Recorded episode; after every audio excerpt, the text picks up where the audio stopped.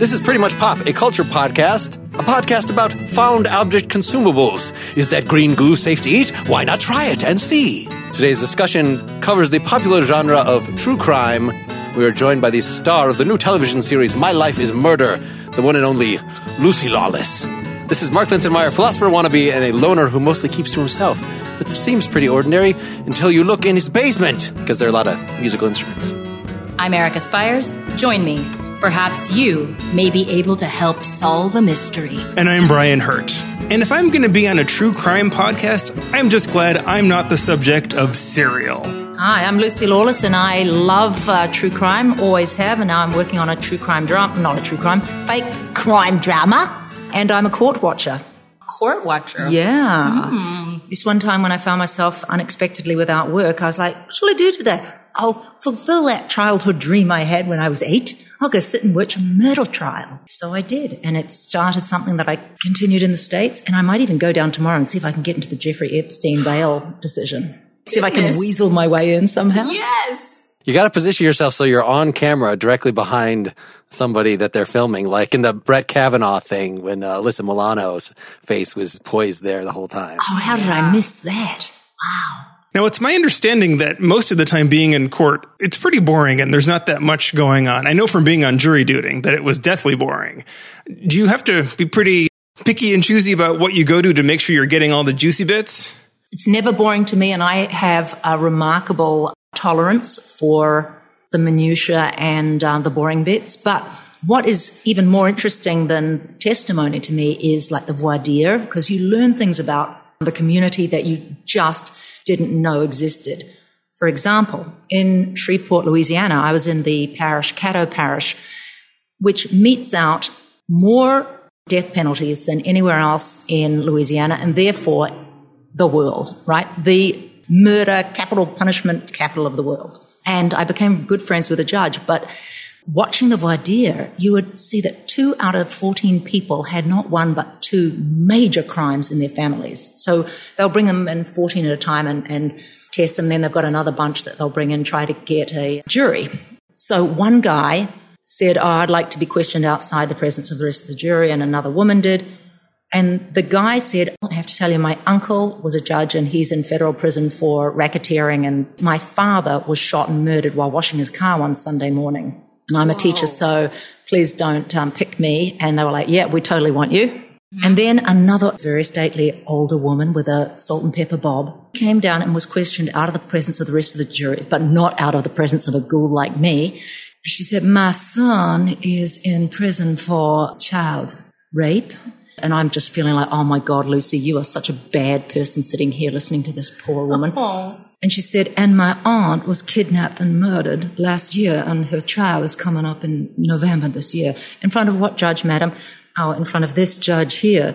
And um, they picked her too because both of them were intelligent, educated people who would not be prejudiced if indeed the defendant was African American. They just want good thinking people. Anyway, that was my, it was so fascinating.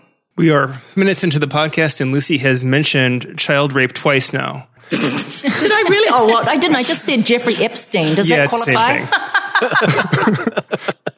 He might not have done it. Oh, sure. Yeah, you're right. That's right. Innocent until proven It's- guilty. No, no, no, no, no. That bastard's going down, man. And all who sail with him. I will dance on his fucking grave. You're you're kind of revealing a, a lot of the. We're here to ask what's the appeal of true crime, and you've demonstrated in graphic detail. I'm revealing the grit of life, the grossness of humanity without it being you. It's like being frightened when there's no real danger is fun. Being horrified when it's not you is kind of uh, rewarding on some prurient level, right? Well, and apparently learning about the legal system, which I think is, depending on which thing you're watching, seems to be the theme of several of them. I was just watching this Amanda Knox one. It wasn't a whole lot about the crime itself. It was more about the justice system and dealing with foreign countries in the justice system. Was this a documentary or was this the, the movie with Hayden Panettiere that I watched? I have not watched that documentary. I hear she mentions Xena in the first bit because it's like really big in Italy. So she watches in the first five minutes or something. She had to draw on the strength of Xena to get through. I have Whoa. not seen the documentary, but I have read books about the Italian justice system, and I don't disbelieve that she could have been horribly set up by people who just don't give a shit. And and Yeah. m- murder cases get drawn out over years and years and years. Things get put off. It's really horrible. So she doesn't disbelieve that it could have happened. And that I think gets to the heart of the real issues with true crime is that we really don't know much of anything by the time we get to the end of any property we're watching. We'll listen to a story or we'll go through a podcast and we make some progress, but by the end, I feel like we still don't know anything more than when we started. We have a lot of information and I just kind of wish it was a television show where, you know, damn it, Columbo, tell me who did it. And by the time it's over, or actually with Columbo, by the time it's the credits are rolling in the beginning, we know who did it. But generally, it's just so different from is a dramatic format from anything that we're used to seeing, where most of the time, at least we get to know what the story was and why people did things, even if they don't always get brought to justice. So in a lot of stories, people don't. But with true crime, often it's very unsatisfying to know what really happened. However, you just made me start thinking, you know, in our last episode about video games, we talked about how it's not just about passively watching something, it's about being involved and getting to play a part in that. I think there is something to true crime because I, I feel like I'm I'm a fan of the crime genre in general. It doesn't need to be true crime. But one of the, articles that you've brought up, Brian, talks about serial It's The Ethical Dilemma of Highbrow True Crime by Alice Bolin, published in Vulture, August 2018. Some of the problems with serials, a lot of people decided, oh yeah, I'm going to go solve this and I'm going to go see if I can figure out who killed Hae Min Lee or try to prove Adnan's innocence. Rather than like just not knowing, it's like, ooh, this is still a cold case. I'm bored at home. What can I find out on my own? And I just listened to Serial and it was clear that even as it was being broadcast, information was coming to her between the first episode and the last one. And so it became this engine that fed itself of there was more to report on this case because she was doing this podcast. It was so interesting. I admit after episode four, I pulled up the Wikipedia page to see where things were. Is he still in prison? Yeah. Jesus. In terms of audience satisfaction, people don't love cold cases and they don't love crimes that don't tie up, as you said, in a nice, neat 43 minutes. Also, anything that involves children is irksome because it makes you feel too dirty. But we love husbands and wives. We do. And it terrifies my husband that I love all this murder. I think I got the bug from my mom. She was always watching crime. My parents are both into suspense, my mom particularly into like crime. Mm-hmm. My dad couldn't really care about that. He likes like the cheeky cop dramas and comedies, you know, but he's he, Nothing wrong with that. Yeah. No, nothing wrong with that. So it surprises me that there is this carryover between true crime and wrap it up in 43 minutes, nice storybook crime, because it seems like the latter is sort of more escapist. It's like the reason that you would like any good, fast paced story. And so having it actually, even if it was, you know, I was wondering if, if you had the very same story and at the beginning of it, you said this is reflective of true events and, and the other version, you don't do that. And the audience doesn't know either way what is the truth, whether you'd get any difference in enjoyment there. Because I would think that if it actually is reflecting true events, you have a different reaction because you're like, wow, things like this actually happen in the world as opposed to like, yeah, okay, this is a little far fetched, but I'm enjoying this. Well, Stephen King, hello. I think Jack Olsen was one of the great true crime writers, uh, or the greatest to my mind, but I really still enjoy uh, Stephen King with all his craziness. And I know it ain't true. yeah, I just think it needs to be a good story. Are you telling an interesting story that I Well want to hear? told. Yeah. Well, I often quote Stephen King that I think it's in his book on writing where he says the quality of a piece of work is sort of the amount of truth per inch or something like that. And so the fact that he's saying that when he writes such fantastical stuff, obviously what he means, and this is just, you know, a general piece of literary theory that even if you're writing fiction, there has to be something that rings true about it, that the characters are acting in a way that is plausible, et cetera, et cetera. And so the horror there even though the situations themselves are fantastical, is clearly trying to channel real things that people are afraid of, real situations. You know, he writes a lot about domestic violence, about the evil that's actually in anybody's eyes that you might not know. They might seem innocent enough. Yeah, he just sets you up to fall so badly, doesn't he? I really enjoyed Mr. Mercedes, and that was one of his least magical ones, you know. But I actually stopped and spoke to Twitter and said, Oh my God, I really fear for the soul of the person who wrote this because I guess it's the truth quotient. It's like he put that hideousness in me. He made my soul black for a moment. You know, like where does that come from? But he's just a master. And his Richard Bachman books tend to not be quite as fantastic. And in some ways, they're harder to read because you're not shielded from it. I read Blaze, which was about a guy who had brain damage and tried to do some petty crime and things went horribly wrong when he tried to kidnap a child. And we don't have this buffer of a magic clown who's really a demon or a car that comes to life that kind of protects us from the reality of the horrible way people behave. I will say, Mark, to kind of talk about going between true crime and drama, I feel like good dramatization of true crime seems to be a sweet spot for presenting it because you don't have to be true to everything, right? And you can distance, as an audience, you can distance yourself from the truth of it too, right? We've got Zac Efron playing Bundy. I bet that'll outrank the Bundy tapes. I didn't actually watch it because I know a lot about him and I hate him, but I don't hate Efron. I actually just watched the Bundy tapes yesterday. I didn't get around to watching any of the Efron as an example. And I, yeah, I found that a little torture. I did watch Making a Murderer. I did enjoy that. Maybe not so much the second season, which was really getting deep into legal proceedings in appeals of appeals of appeals. But there's still a lot of interesting stuff in that. But I couldn't see the appeal of the Bundy one. Yeah, I didn't even watch Making a Murderer season two because I heard from enough people that it wasn't quite as good. And I was like, well, Making Murder was really good until like near the end. I was kind of like, nah. And I didn't watch it because, giving all the reasons we didn't watch something, it's like negative space. It's quite important, isn't it? I didn't watch it because I think it was a guy who looks guilty who isn't and who got fitted up for it. And I can't stand that. Puts a sense of injustice into yeah. me instead of, leaves me with a sense of injustice rather than a sense of justice. Great. Yay. I'm happy. Bad guy gone. Yeah. And I didn't watch it because I guess I just watched The Office that day. I don't know. Oh, again, for the fifth time? My first exposure to true crime, again, it was a dramatization. It was a 1983 TV miniseries called Fatal Vision with Gary Cole and Karl Malden. And it was about a Green Beret who had killed his family in the 70s and went to jail for it. And he had tried to make it seem like his house was broken into by drug addicts, but he was convicted of doing it. And he hired this guy to write a book about how he was innocent. And the guy in the process of interviewing the Green Beret became convinced he was guilty. And so he wrote this book called Fatal Vision and made this TV movie. And, you know, I was pretty young when I saw it and I just sort of took it for truth, right? I wasn't really making these distinctions when I was so young. So I walked away being fully convinced, of well, this is what happened. And this guy killed his family.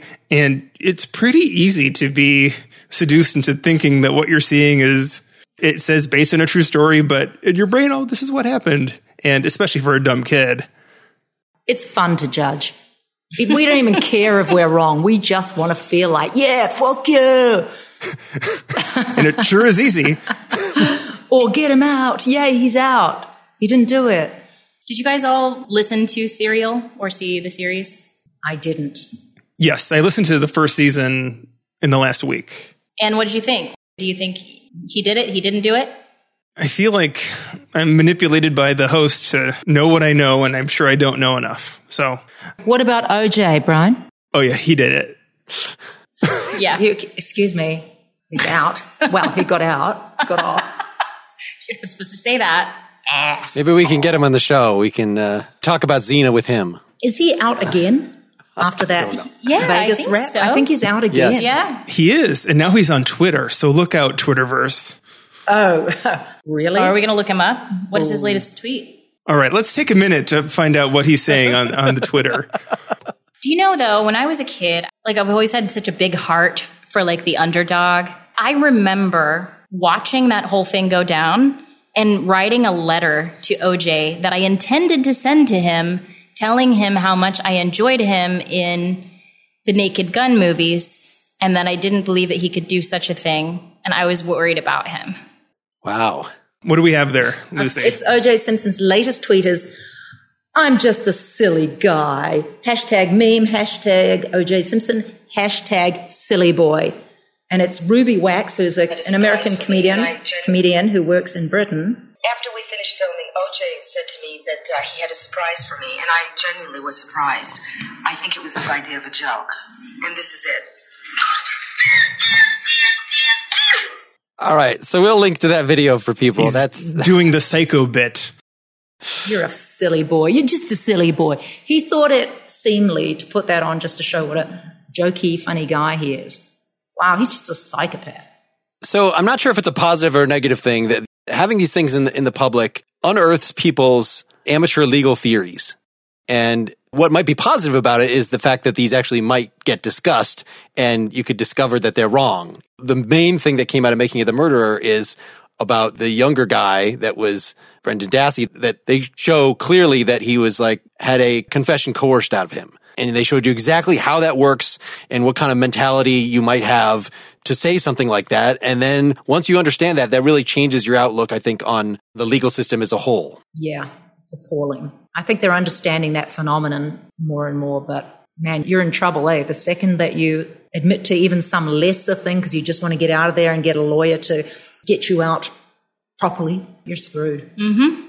There's some super funny stuff. People are writing in some pretty funny things on um, the OJ's On feed. the Twitter, on OJ's Yeah. Twitter. Responding to his silly boy comment. No, no, no. They're, they're sending things like crime scene photographs of the, the crime, saying, um, "Hey, can you rate my photograph? I'm an up and coming photographer." It's like it's the full the full noise.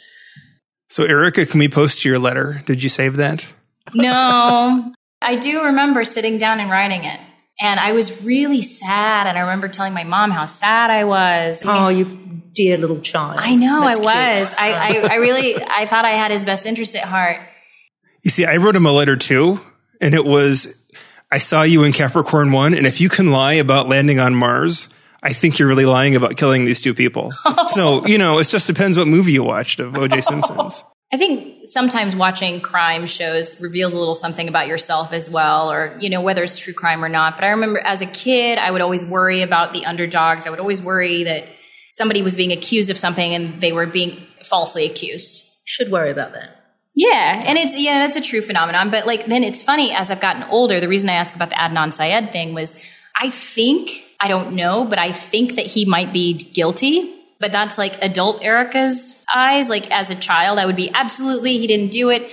Adult me is like no, he more than likely he probably did it. But I still don't think he should be in prison because I think that the justice system did a disservice during his trial, and so therefore, like I think they bungled a lot of stuff, and therefore he should be out. Meaning I don't think he's a bad was person. inadmissible Yeah. fruits of the poison tree Yeah. kind of evidence. Yeah, but I don't know that he's. I think he still might be guilty. Whereas, like the younger me would be like, "No, I'm sure they're all good people. Look how nice they look," and I was totally drawn in by that.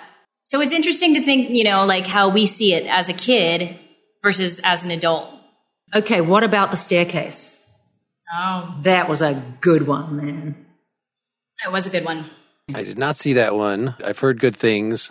I was looking at what to prep here, and I was a question of watching a couple movie link things or watching, you know, a 10 hour series. So I opted against the 10 hour series. Okay, but uh, well, you're a busy man, but if you ever, it's a good one because you will be confounded by your reactions. Like you're going to go, he did, he didn't. Oh my God, I don't think he did. And then you go, oh shit, you totally did. And then they go, the owl, the owl. And you're like, fuck, what? it could have been an owl, you know? but you go on such a journey. And yes, you may be manipulated, but it's an amazing journey of this guy is a real, he's quite a piece of work, whether he did it or not. He's an odd cat, man. Yeah. And if I could what- just disagree with Lucy, um, Mark Oh. is not a busy man. That's all. That's all I got. One of the ones I did watch in preparation for this that just came out is called I Love You Now Die about Michelle Carter, who was 17 and urged her boyfriend to kill himself. And so Wait, is this a podcast or a doco series? uh, this was a documentary. It was on HBO, I think. I'm so excited. That sounds good. The good thing about this one is almost everything is recorded via text message. But it's kind of like the Mueller report. Like you got to read. there's no way you can read all these messages because it's like a, a solid year of them texting each other just all the time. And so they kind of really give a balanced. It feels like it feels less manipulative than some of the other ones because it's just giving you sort of selections. In fact, the whole first part is kind of from the prosecutors, just like the trial, from the prosecutor's point of view, where she's actually urging him and how she's bragging to her friends she was such a needy person and she wanted attention from her friends and that's why she got her boyfriend to do this. But then the whole second half is like, oh, well, he had four suicide attempts before. He was very dominating over her in their early exchanges. And like, if you tell anybody about this, then I'm going to drop you and how she urged him against suicide for the longest time, but then had a turnaround right at the end and kind of realized this is what he wants. Every day is a torture for him and like was actively trying to be supportive. There's still some unknowns in terms of like even the crucial bit of she texted somebody that she told him to get back in the car that was filling with carbon monoxide. But that was not texted. That was part of a phone call. It was just her account of it texting to somebody else. Whereas she obviously lied in texting to other people so many times that it's unclear why one would pick that thing as being accurate. I followed that story in the news as it was breaking and it just made me tremendously sad sometimes the idea of re-immersing myself in some of these things, I'm not sure what I'm going to get out of it. Oh, the parents too. Both the sets of parents are just like, why did we not know any of this? I mean, I knew, know they knew some, but kids do hide a lot. My God, I've been writing stories for a, something and um, realizing how many things I did not tell my parents about.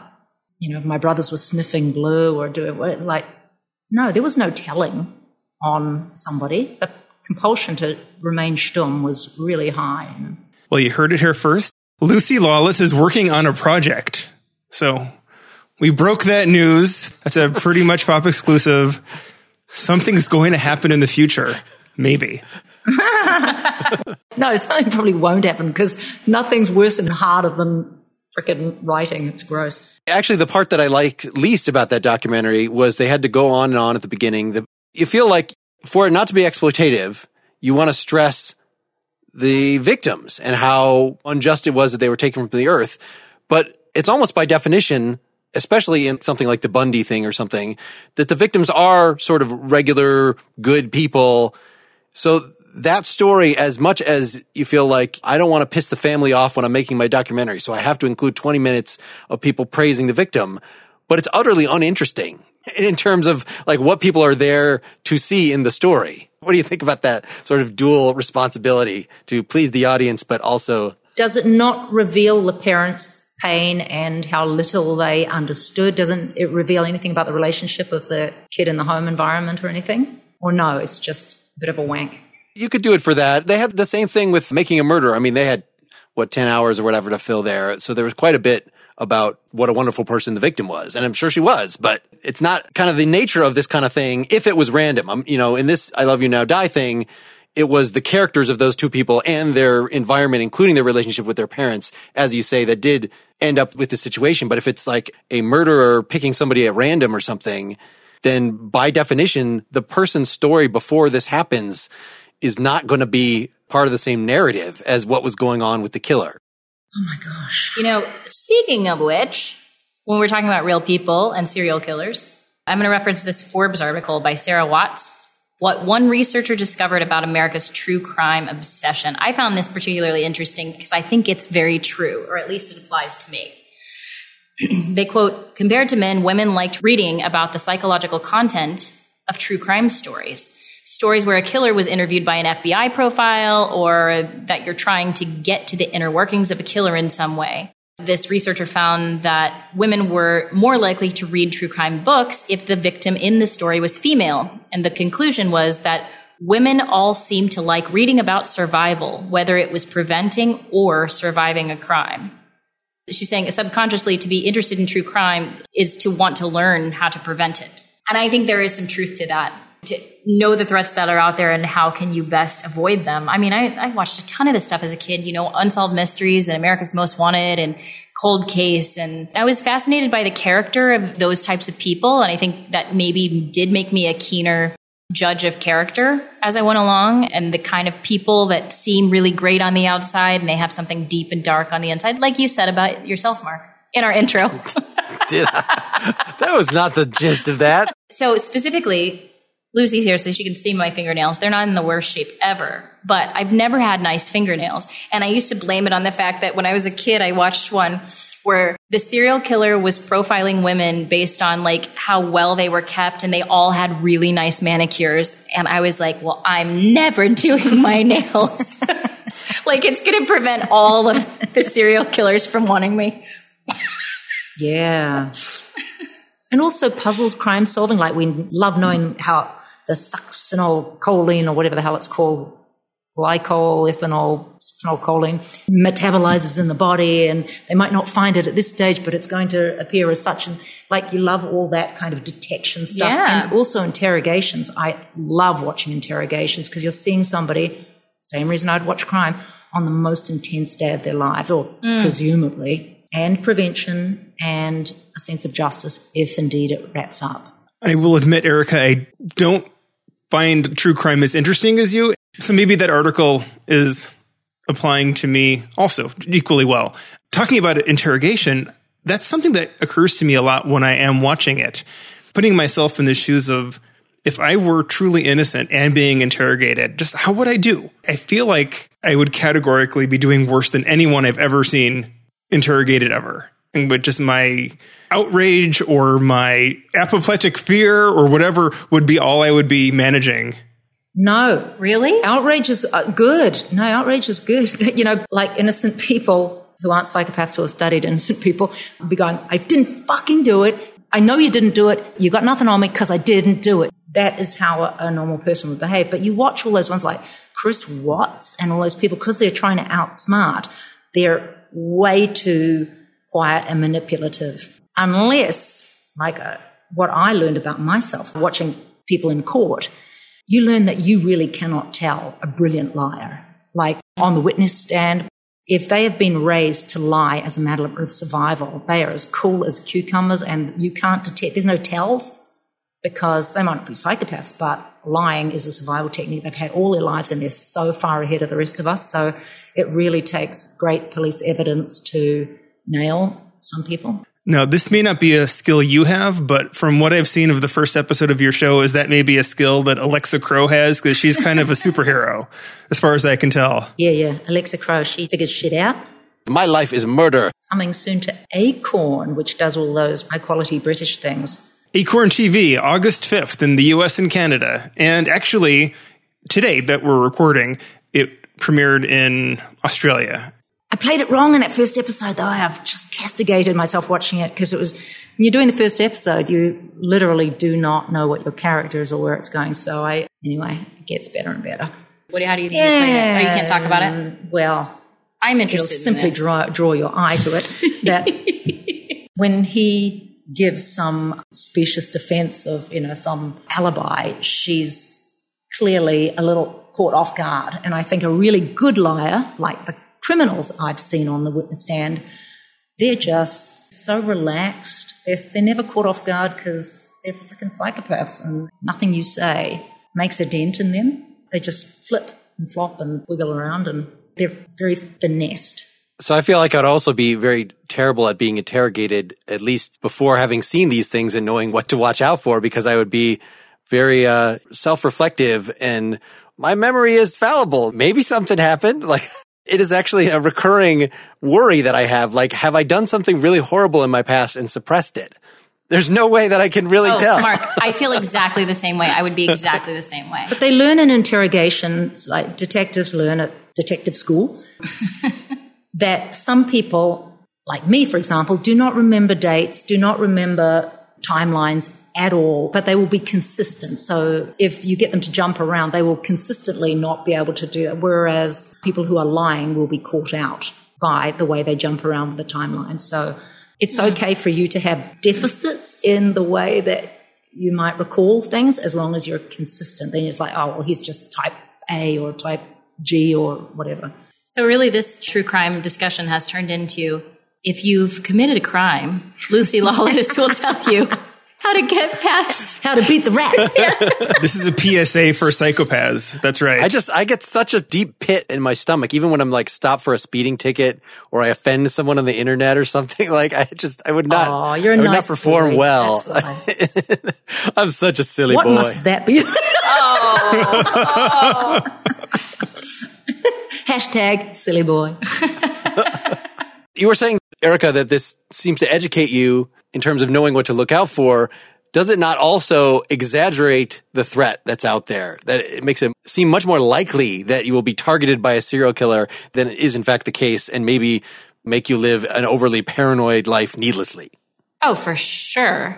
A friend of mine just shared with me a graph like on Facebook, and I read in the, the things that you're most likely to be killed by. It's like heart disease and Alzheimer's, like car crashes, things like that. And homicide is just such a small percentage. I mean, I don't think I live my life like that.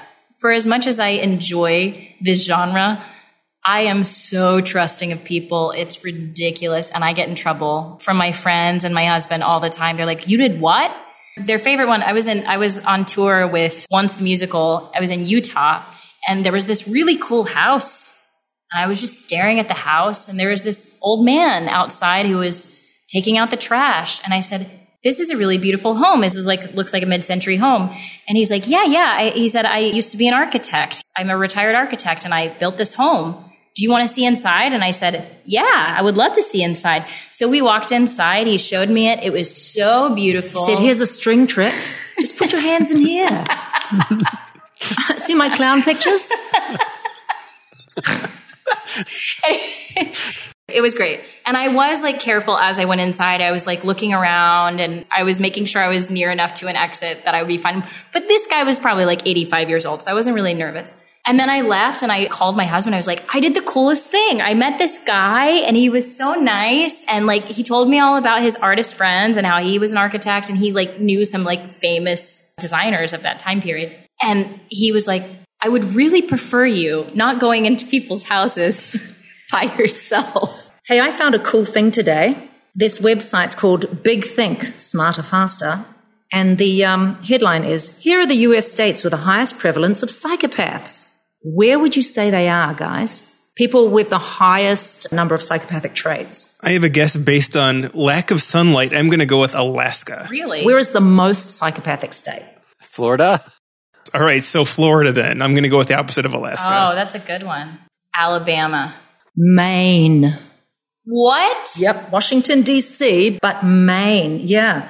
District of Columbia, of course, because that's where you have so many lawyers Oh, and, you know, God, yeah. because, you know, psychopathic behavior is very rewarded in commerce and law because you have no qualms about doing dodgy things, Right. right?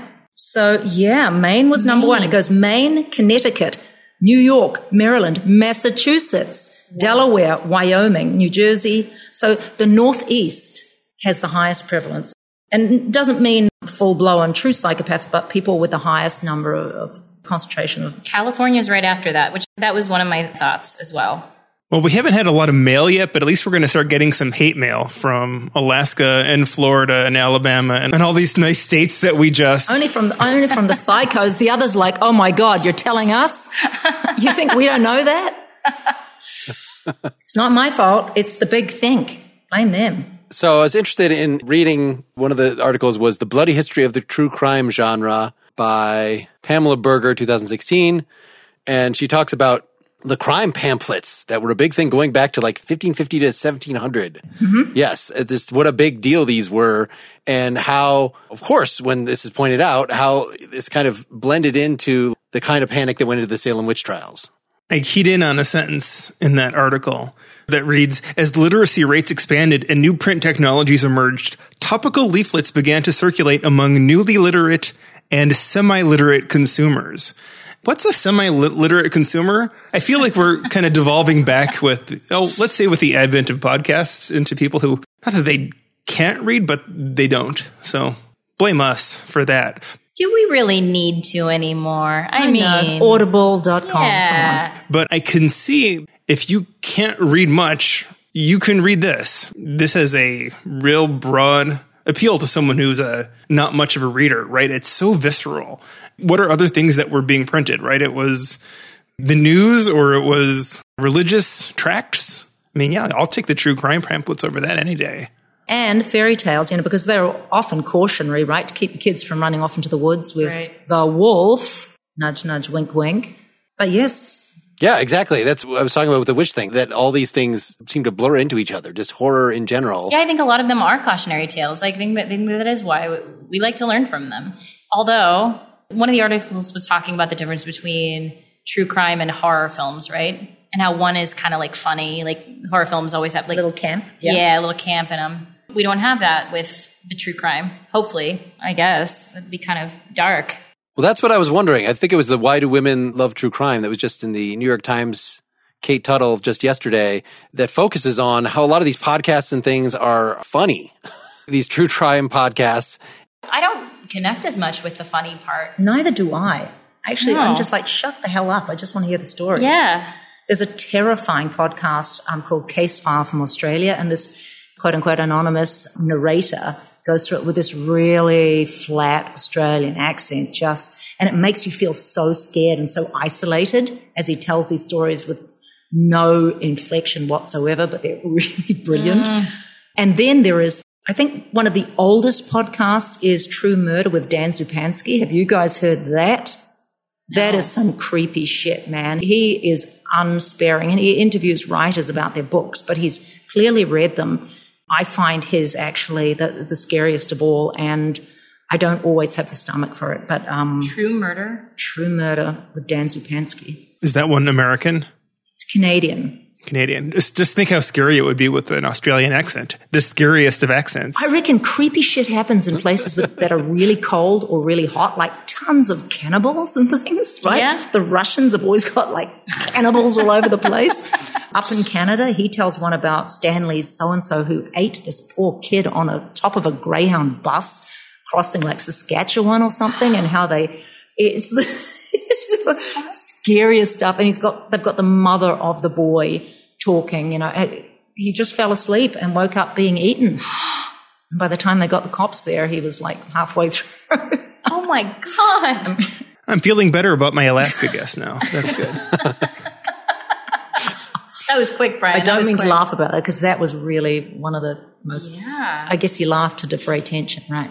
What is that comedy one, Mark? You recommended, and I just got one that recommended to me again today by my brother. My favorite murder. Apparently, there are several that are kind of like that, having a lighter tone or something. Wine and murder. Oh my God, you guys, everything is on um, YouTube. Like the Chris Watts thing is absolutely fascinating. My very favorite guy to listen to is Scott Reisch of Crime Talk because he's a defense lawyer who breaks things down and he really educates you about the justice system and where things really stand away from the hysteria. The word is from lawyers that what is reported is not accurate to what's going on in the court. I don't know, maybe people aren't quite educated into the proper law process, but what we're hearing from journalists is not reflective of what lawyers say is the truth. Hmm. It was Wine and Crime was the one I was looking at. I will. Wine and crime. Yes. That doesn't sound like us at all, does it? What? you guys wish you were here having wine with us discussing crime. I am jealous. Yes. Although then I would have had to dress better to be in public with people. So Do you know what the Chris Watts murder is, you guys? Uh, murders is? Tell us. He's the dude yeah. from Colorado who murdered not only his pregnant wife, but his two little girls. And his loading them up in the car was partially recorded by the neighbors, the camera on his door, you know, doorbell camera. I mm-hmm, guess if mm-hmm. people have that in Colorado. And he took the little girls out and put them in these oil batteries, and they're like 20, 25 feet high, great big kind of silos for oil. And he stuffed these little girls, not even in the same one, he stuffed them and the hole is only eight inches big. I don't know how he got these little girls down it. Just how the insanity of him doing all of that he did over the course of hours. There was no crime of passion. It was just the most bloody minded, cold act because he obviously had another girlfriend and uh, it's all on tape and all the texts and so much evidence. So It's a really fleshed out story. Yeah, I don't know about this one, but we do have a lot of murders here. That's pretty recent. He's been in jail like a year. Yeah. We haven't really come straight against the moral question, which is maybe a good thing to wrap up here. is it morally vile in some way to enjoy telling these stories, hearing these stories, or does it kind of just depend on what story it is and how it's told? And that's kind of the feeling I get. I think we're hardwired. That we want to hear, even though we may be repulsed by some of the details, that we want to hear that this stuff has happened. We're hardwired for stories, especially ones that may educate us as to our own survival, right? How does that Chris Watts one educate you about your own possible survival? Because you realize it's about people who are seemingly so nice. And he came across as being so gentle and kind of passive and everything. And you just can't believe that human beings, they call him a covert narcissist. So basically you can lift him up and stuff him in a little cubby hole and feel better about it. If I ever meet somebody who's that passive and that nice, be on guard because they're not being authentic and there's something yep. scary under there. You want to know what underpins certain behaviors, right? Absolutely. My mother is not as trusting as I am, but I feel like part of the reason I'm trusting is because of her and the way she raised me, which is funny because even though she told me to love and trust people in a certain way, she also gave me the other part of the information, which was I don't ever remember not knowing. I'm going to bring it up for the third time in this podcast what child rape was. Yikes. I've always known. She told us from a very young age, like what kind of thing to watch out for and what kind of people to watch out for. And she said, always be wary of people who want to be around kids and choose to spend all their time around kids, which is funny because she actually spent her time around kids. But she's like, if you ever see anybody at the what, uh, park, park, yeah, if you're out at the park, I had too much wine, Lucy. If you're out at the park and there's a, like like somebody just hanging hanging out, yeah. Let me know because yep. you can't trust that. And I taught my children adults do not ask children for help. If somebody says, I've lost my puppy, that's a no. You get away as fast as possible because I've heard about those things. So I want to protect yeah. my children against predation. I feel like I had to learn this from different strokes. that show was cursed. it's an interesting lesson because it's true, but I'm not sure how valuable it is that anybody can be a monster. It's good to remember that anybody can be a monster, but I think most people aren't. I'm not sure what to do with that most of the time. As a male who's less likely to be a victim of this, maybe I can be more cavalier about that. In terms of the value of this, maybe not as entertainment, but bearing witness to what a victim goes through. You don't need to do it maybe watching a movie and having you know the dramatization i feel a little less true to that. You know having uh, david schwimmer as kardashian i mean oh, like, oh right. I felt like, a little I, sad about that didn't you? You know that whole show just made me feel weird. But you know really to like understand that these really are people and they did suffer. And it's partly why i don't really watch a lot of these or consume them is they do make me sad and they make me uncomfortable. And it's valuable too. And sometimes i have to be pushed into doing it but it's never what i gravitate to hmm. yeah because it's yucky it's jolly yucky sorry to digress but the thing about david schwimmer i feel he took that moment of kardashian right after the not guilty verdict where he looked completely bewildered and he built a whole character of bewildered Kardashian all the time. I can't imagine that a man who was married to Mrs. Kris could have been that dumb, or maybe, but I can't imagine that he spent his whole life being bewildered. So I don't know. I just feel like maybe David could have made a different choice. Maybe they cut the other choices. You know, yeah, maybe, maybe they said no, no other choices. What's my motivation? Same. You seem to have watched more than one episode, which is more than I can say. No, how so. did I see it? I think there can also be a little something else too, which I'm going to talk about very quickly. Some Battlestar Galactica, the morals there, which is like it reminds us how precious life is. I think there's a bit of it that's like, oh, any of us could go at any moment. Yes, there's also a cautionary tale with that, but also if you go, it could be my husband, it could be my parent, it could be the person next door. So who does what? I'm not following. Who could murder you? Moida. Moida. Most foul.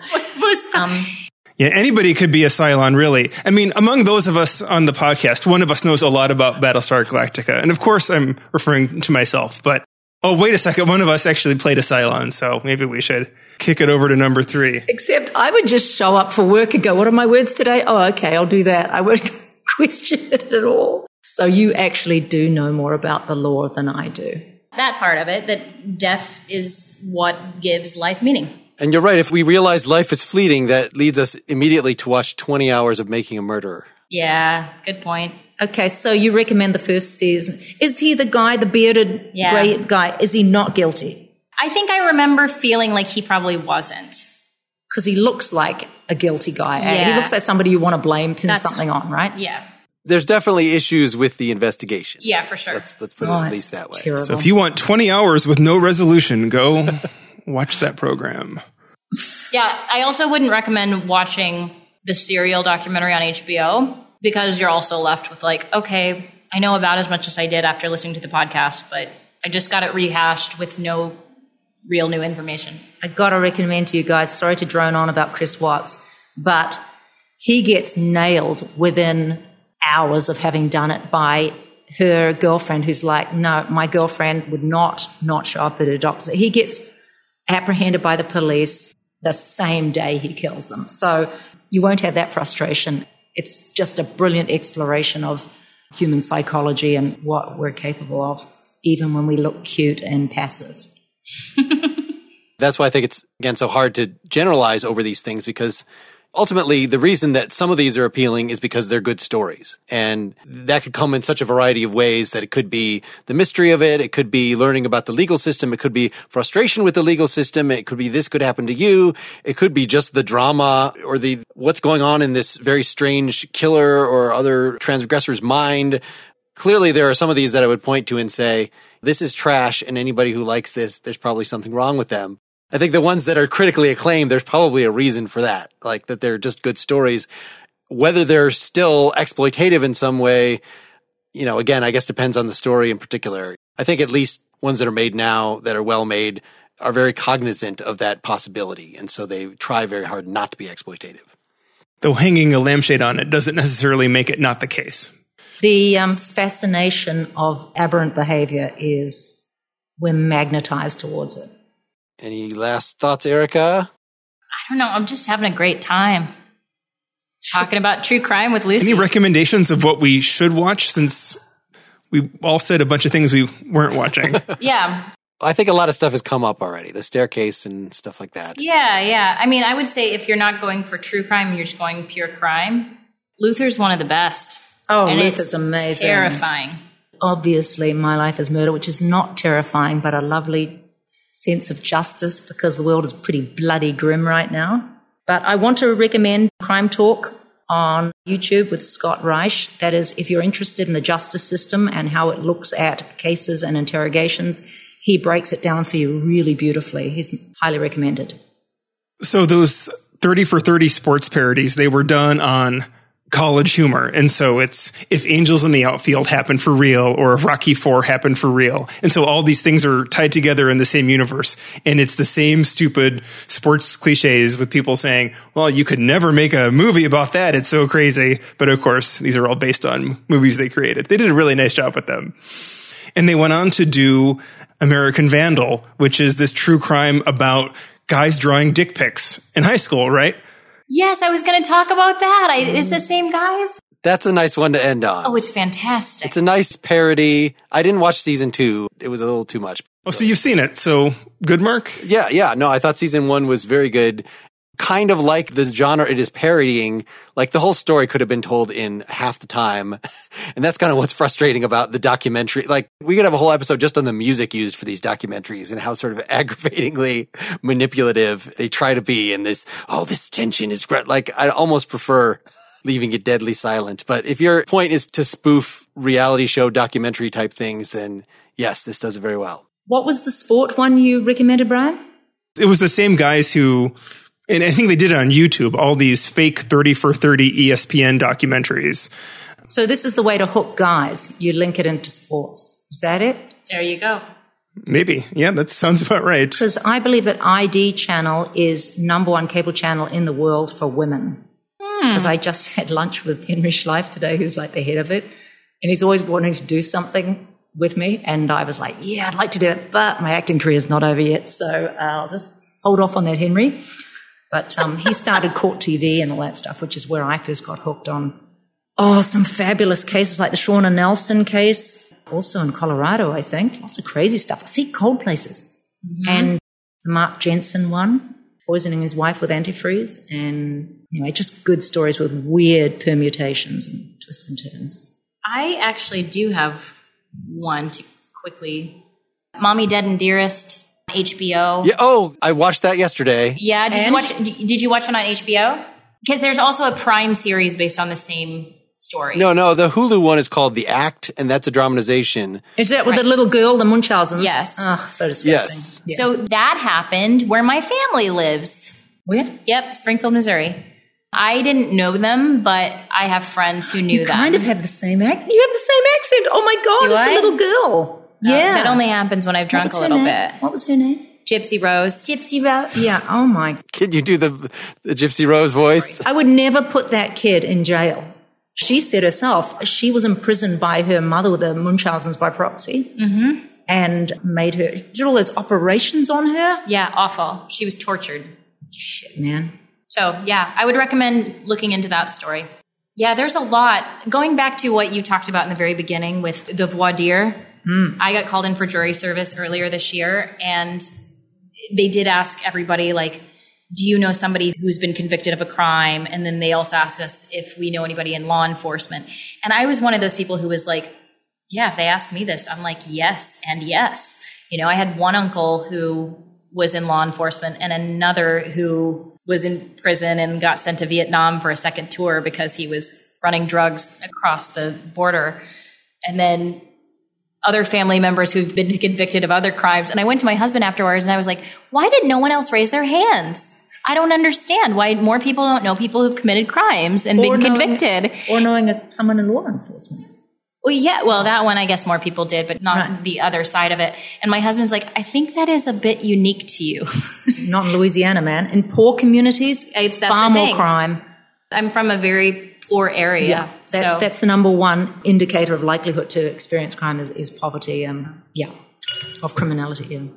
All right. Well, thank you so much, Lucy, for joining us. Oh, my pleasure. Thank you for having me, Erica. Thank you for coming. oh, thanks for having me, Lucy. It was great to meet you. So long, listeners. Bye. Yeah, oh, ta everybody. A reservoir. Bye. Do you want more Lucy? The bonus content for this episode includes a continuation of the discussion with Lucy where she goes seriously off topic. She's a delight to be around. If you want to hear more of us talking to her, go to patreon.com slash pretty much pop. A mere $1 donation will get you access to that and bonus content for all the rest of the episodes. Thanks. Pretty Much Pop is part of the Partially Examined Life Podcast Network. Please visit partiallyexaminedlife.com. And it's also presented by openculture.com. Get more Pretty Much Pop at prettymuchpop.com.